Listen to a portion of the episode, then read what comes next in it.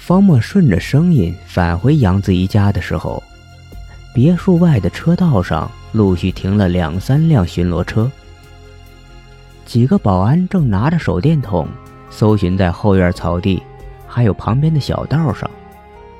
见方墨走近，几道光线纷纷打来，或许是见他穿着另类，三五个保安前后围了上来。正当方墨犹豫如何解释的时候，从别墅里跑出来一个人，冲这边喊：“哎，错了错了！”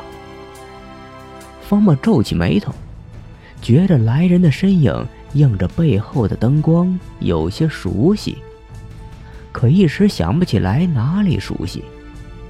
他目光一凛，竟然是林子豪。林子豪摆摆手，向旁边的保安解释道。哎，不是外人，他是杨小姐的朋友。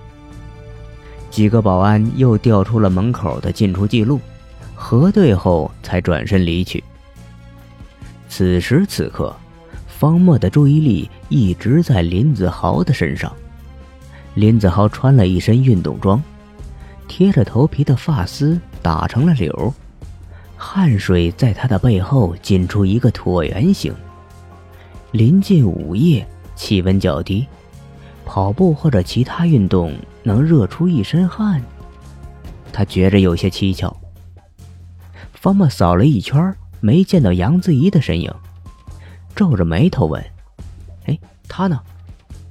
林子豪侧开一步回答：“哦，子怡晕倒了，现在在楼上呢。”方墨瞄了眼二楼亮灯的房间，说：“她没事吧？”林子豪的神情有些恍惚。哦，哦，我也是听见他的叫声才跑过来的。